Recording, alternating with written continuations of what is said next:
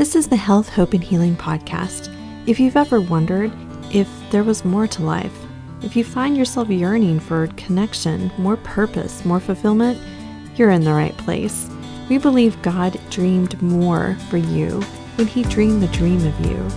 So, this is an invitation an invitation for you to take your next step into all Jesus did for you on the cross, all that's available here and now.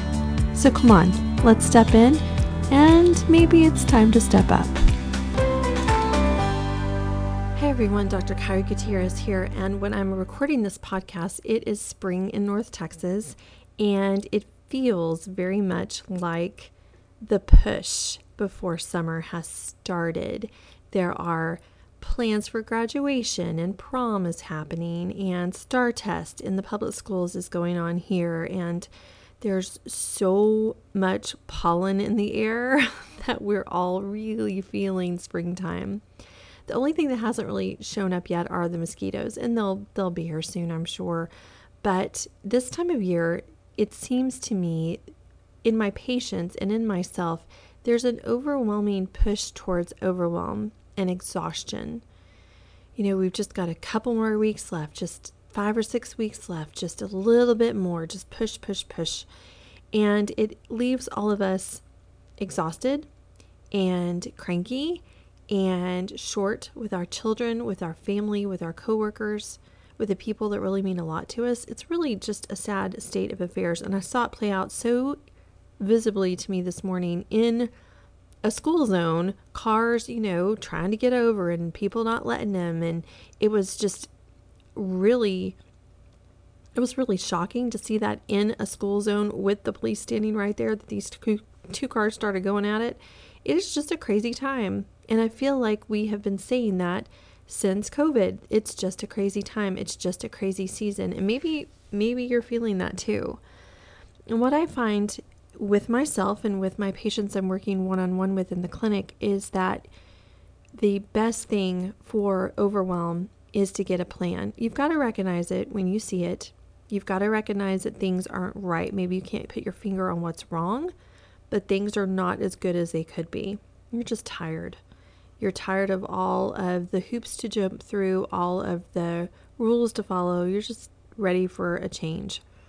When this happens, the best thing you can do is come up with a plan.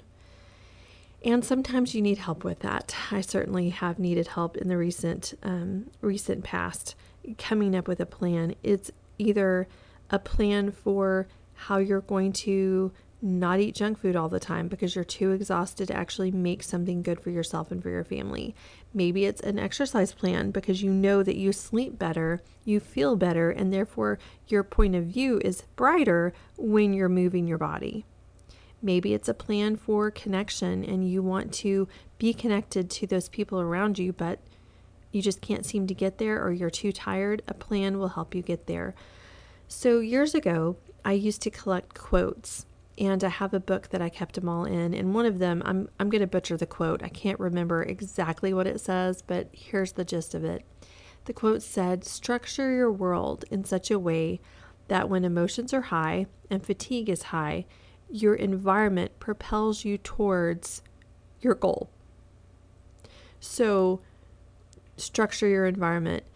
Don't buy junk food and then expect not to eat it you know, do things the night before that your 6 a.m. self will thank you for in the morning. So get your water bottle prepped, get your lunch ready for the next day so that when you're tired the next morning, it's already done.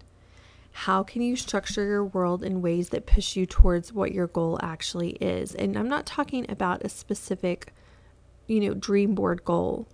Maybe your goal is to not fall into overwhelm this season because Summer's coming. Maybe your goal is to live more balanced. Maybe you've got a health goal. Maybe you've got a mental health goal. Whatever it is, what can you do to structure your environment in such a way that it pushes you towards that thing? And it's not always easy to do this on your own, especially if you don't have support of the people around you. So, we here at ICW have created a resource for this it, we're calling it the 21 day reset. It's not a Facebook group. It's not an online program with tons of homework. It's not a lot of reading. What it is, every couple of days, you will receive an email from us in your inbox, and it will have a habit for you to start or a small thing for you to do to help balance your physical, mental, spiritual, emotional health. You don't have to interact with anyone. No one's keeping tabs on you. This is self paced.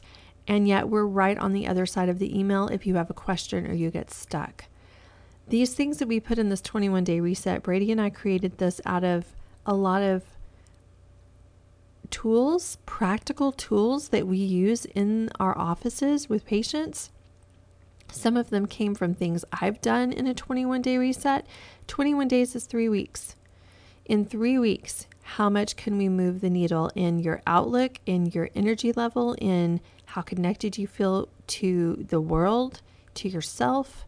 What can we do practically that would move that needle forward? And this is what we've created.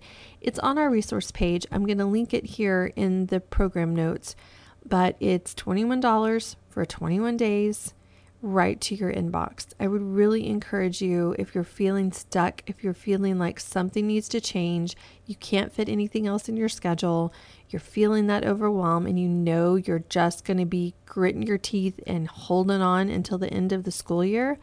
Really recommend you take a minute and join us in this because that is not a way to thrive. That is a way to survive, but not always well, and the collateral damage is way worse than you might think so many of chronic diseases are linked back to stress. So much can be done to prevent. I'm reading a book right now that talks about um, Alzheimer, and because it runs very, very rampant in my extended family, and so many of the things in there they're saying to do now to prevent that later are lifestyle changes just shift in perspective and making important things important that I wasn't aware of how important those things are. And I'll probably talk a little bit more about that book later, but what can you do now for your long term health later? We're hearing a lot about that in my world right now about the friends you make today are the ones who are going to hold you through the crisis tomorrow. So true the habits you start today are going to support your health when everything hits the fan tomorrow that you don't even see coming. So when you have time to breathe, breathe and get ready. Prepare. How can you get yourself in a better state of mind to handle this crazy world that we're living in? So I just want to invite you to join us in this 21 days. It is so good. It comes with a journal. And so every day there'll be a journal prompt for you. It'll be keeping you on track. The journal is absolutely downloadable off of, I think it downloads off Google Docs. It's super easy, but this is a way you can tangibly move the needle without having to add something else to your calendar and to your schedule that takes more of your time, energy, and money. So I really hope you'll join us. It absolutely be worth your time. And we're right on the other side of those emails if you get stuck. We want to hear about it, we want to be there to support you. So look for the link in the show notes, and we should be posting this all over social media soon. Thank you for listening. We speak health, hope, and healing over you.